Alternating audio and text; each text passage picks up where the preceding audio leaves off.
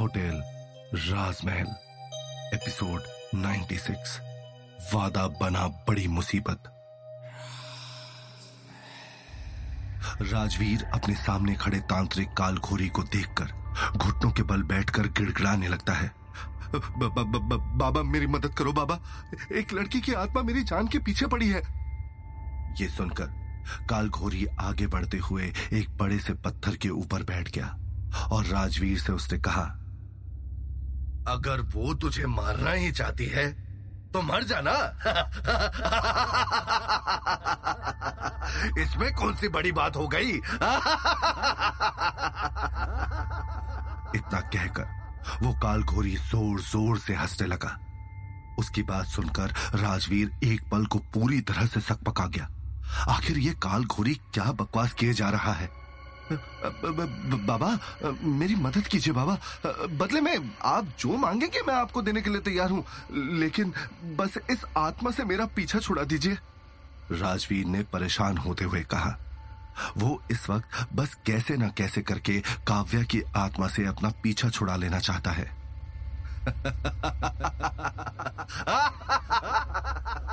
अरे पागल, देख मुझे। तुझे लगता है कि मुझे किसी भी चीज़ की ज़रूरत है। मैं तुझसे और इस पूरी धरती के किसी भी इंसान से कहीं ज़्यादा शक्तिशाली हूँ। मैं चाहूँ तो एक फूंक में तुझे मार कर गिरा सकता हूँ। और तू मुझे अपनी दौलत में तोलने की कोशिश कर रहा है, है? इसीलिए इसीलिए तुम तुच्छ इंसान मूर्ख ही रहोगे। इतना कहकर उन्होंने अपनी आँखें बंद कर ली। मगर तभी राजवीर उनके पास आया और अपने घुटनों पर बैठकर कहा, मैं जानता हूँ कि आपको इस वक्त किसी चीज़ की ज़रूरत नहीं है, पर क्या पता आपको कल किसी चीज़ की ज़रूरत पड़ जाए? मैं आपसे वादा करता हूँ कि आप ये काम करने के बाद मुझसे जो कुछ भी मांगेंगे, वो मैं आपको देने के लिए तैयार हूँ। और अगर मैं अपने इस वादे से मुकर जाऊँगा तो आप बेहद आसानी से मेरी जान ले सकते हैं।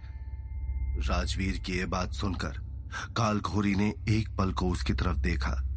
उसे राजवीर का ये वादा काफ़ी अच्छा लगा और उसने राजवीर से कहा ठीक है। मैं तुम्हारी मदद करूँगा। और मुझे जो कुछ भी चाहिए वो मैं काम पूरा होने के बाद बताऊँगा। लेकिन याद रहे अगर तुमने मुझे वो चीज़ नहीं दी तो मैं तुम्हारी ज़िंदगी तुमसे छीन लूँगा। हैं? अ, जी, जी, जी, जी बाबा जी बाबा जी जैसा आप कहें आप जो मांगेंगे मैं आपको दे दूँगा। राजवीर ने खुशी खुशी कालघोरी से कहा। कालघोरी की बात सुनकर राजवीर बेहद खुश हो गया। अब उसके चेहरे पर एक सुकून है। अब काव्या की आत्मा उसे परेशान नहीं कर पाएगी। मगर वो ये नहीं जानता कि काव्या की आत्मा से पीछा छुड़ाने के लिए वो किस अजगर को अपने गले बाँध रहा है। उसे दूर दूर तक भी इस बात का अंदाज़ा नहीं है कि ये कालघोरी उसके और मल्लिका की ज़िंदगी में क्या तूफ़ान लेकर आएगा। और काव्या की आत्मा को वश में करने के बदले में उससे क्या मांगेगा? ये सब देखकर विशाल और दिव्या हैरान रह जाते हैं कि कैसे राजवीर अपनी एक गलती से छुटकारा पाने के लिए इतने खतरनाक तांत्रिक के पास चला गया है। वो दोनों हैरान नज़रों से मल्लिका की ओर देखने लगते हैं। मल्लिका उनकी ओर देखती है। राजवीर ने इस बाबा के पास जाकर बहुत बड़ी गलती की थी। वो नहीं जानता था कि उसने यहाँ जाकर हमारी ज़िंदगी में कौन से तूफ़ान को ला दिया था।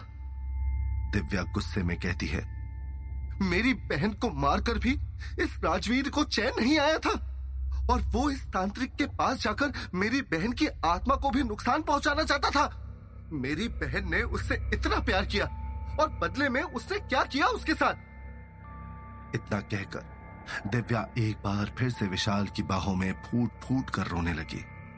विशाल ने दिव्या को संभालते हुए मल्लिका से पूछा, लेकिन आप इस तांत्रिक बाबा के बारे में कैसे जानती थी? ये सवाल सुनकर मल्लिका की आँखों में एक सूनापन दिखाई देने लगा, जैसे कि वो एक पुरानी याद को खंगालने की कोशिश करने लगी हो। कुछ देर चुप रहने के बाद मल्लिका ने कहा, बचपन में मेरी नानी बहुत पूजा पाठ किया करती थी। हुआ ये कि एक बार उन्होंने अमावस की रात में बरगद के पेड़ पर पूजा कर ली थी और एक अतृप्त आत्मा ने उनका शरीर जकड़ लिया था। तब मेरी नानी के गाँव में रहने वाले एक वृद्ध व्यक्ति ने इस कालखोरी के बारे में उन्हें बताया था और इसीलिए मैं इसके बारे में जानती थी। मुझे पता था कि कालखोरी बहुत शक्तिशाली तांत्रिक है और किसी भी आत्मा को वश में करना उसके लिए कोई बड़ी बात नहीं है। विशाल ने यह सब सुनकर आगे कहा, कालखोरी के मान जाने के बाद क्या हुआ? राजवीर काव्या की आत्मा से अपना पीछा छुड़ाने की चाह में कालघोरी के पास तो पहुँच गया, मगर वो ये नहीं जानता कि इसका नतीजा कितना भयानक होने वाला है। उसने कालघोरी से वादा किया है कि काव्या की आत्मा को वश में करने के बदले कालघोरी जो मांगेगा, राजवीर उसे वो दे देगा। लेकिन आखिर कालघोरी उससे क्या मांगने वाला है? कालघोरी को राजवीर का वादा बेहद पसंद आया और वो उसके साथ होटल राजमहल आ गया। आज अमावस की रात है और आसमान में चाँद का नामो निशान तक नहीं है। वहाँ दूर दूर तक कोई रोशनी नज़र नहीं आ रही। होटल राजमहल में हर वक्त गेस्ट की चहल पहल रहती है और सब लोग वहाँ के माहौल को काफ़ी एंजॉय करते हैं। लेकिन कालघोरी ने आते ही सबसे पहले न जाने क्या जादू किया कि सब मेहमान एक एक कर गहरी नींद में सो गए। जैसे ही कालघोरी के कदम होटल राजमहल में पड़े, अचानक से रात का अंधेरा और भी ज़्यादा घना हो गया। पास के जंगल से जंगली जानवरों के रोने और चीखने की आवाज़ और भी ज़्यादा तेज हो गई। ये सब देखकर राजवीर काफ़ी घबरा गया। वो अभी तक कालखोरी की शक्तियों से पूरी तरह से वाकिफ नहीं है। उसे इस तरह से घबराते हुए देखकर कालखोरी ज़ोर ज़ोर से हंसने लगा।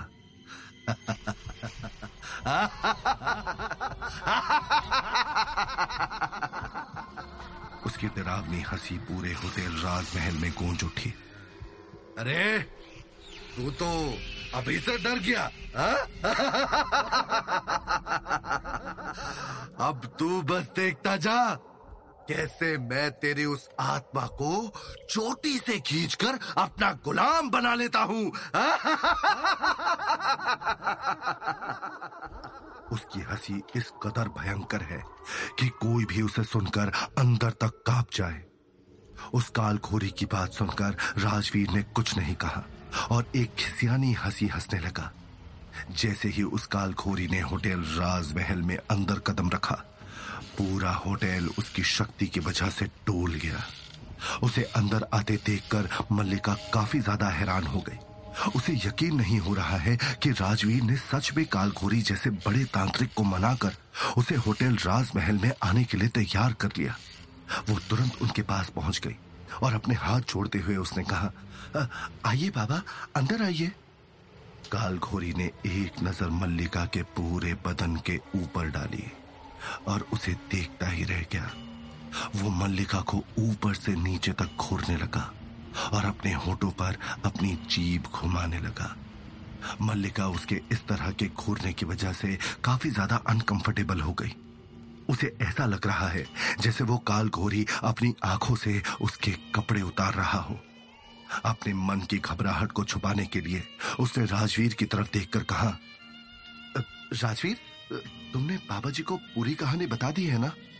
वो नहीं चाहती है कि वो दोनों इतने बड़े सिद्ध पुरुष तांत्रिक से ये बात छुपाए कि राजवीर ने काव्या का खून किया है और उन दोनों ने मिलकर काव्या की लाश को छुपाया है, जिसकी वजह से अब काव्या उन्हें परेशान कर रही है। राजवीर ने कालखोरी को ऐसा कुछ भी नहीं बताया था। और ना ही वो उन्हें कुछ बताना चाहता था। उसे डर था कि कहीं ऐसा ना हो कि खून की बात सुनकर वो नाराज़ होकर वहाँ से चले जाए। राजवीर ने मल्लिका के डर की वजह से कालखोरी से कहा आ, आ, बाबा दरअसल बात यह है कि आत्मा मेरे पीछे इसलिए पड़ी है क्योंकि वो मैंने लेकिन इससे पहले कि राजवीर अपनी बात पूरी कर पाता कालघोरी ने मल्लिका की तरफ़ देखते हुए अपना हाथ ऊपर उठाकर उसे चुप करा दिया और आगे कहा, मुझे इससे कोई फ़र्क नहीं पड़ता कि तुमने उस आत्मा के साथ क्या किया है। वो मर्द है या औरत, तुमने उसका खून किया है या वो अपने आप तुम्हारे पीछे पड़ गई या फिर कुछ और। मुझे किसी बात का कोई फ़र्क नहीं पड़ता। मैं यहाँ पर जिस काम के लिए आया हूँ वो काम करूँगा। और उसके बाद सूद समेत तुमसे अपना हिसाब मांग लूँगा।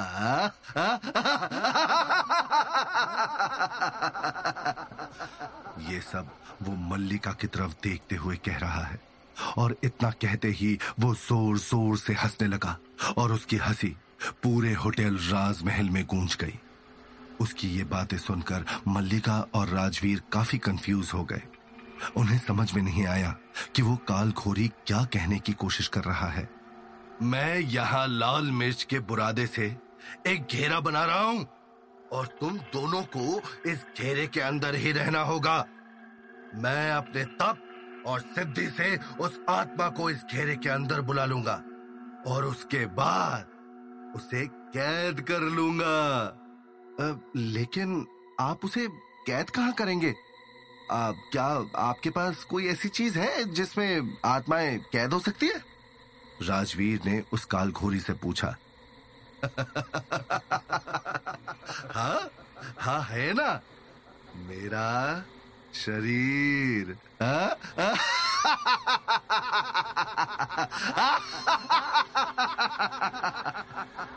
इतना कहते ही एक बार फिर वो काल खोरी अपनी डरावनी और शैतानी हँसी हंसने लगा। मगर इस बात ने राजवीर और मल्लिका को अंदर तक डरा कर रख दिया। शरीर आपका आपका मतलब क्या है? राजवीर ने घबराते हुए पूछा।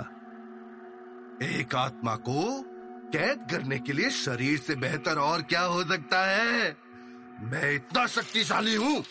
कि मेरे अंदर हज़ारों आत्माएँ समाहित हो सकती है और उनके मेरे शरीर में प्रवेश करते ही उनका अपना वजूद कुछ नहीं रहता और उनकी सारी शक्ति मेरी हो जाती है। इसमें तुम्हारी भी जीत है और मेरी भी। राजवीर और मल्लिका को उसकी ये बात बड़ी अटपटी लगी। मगर उन्होंने कुछ नहीं कहा।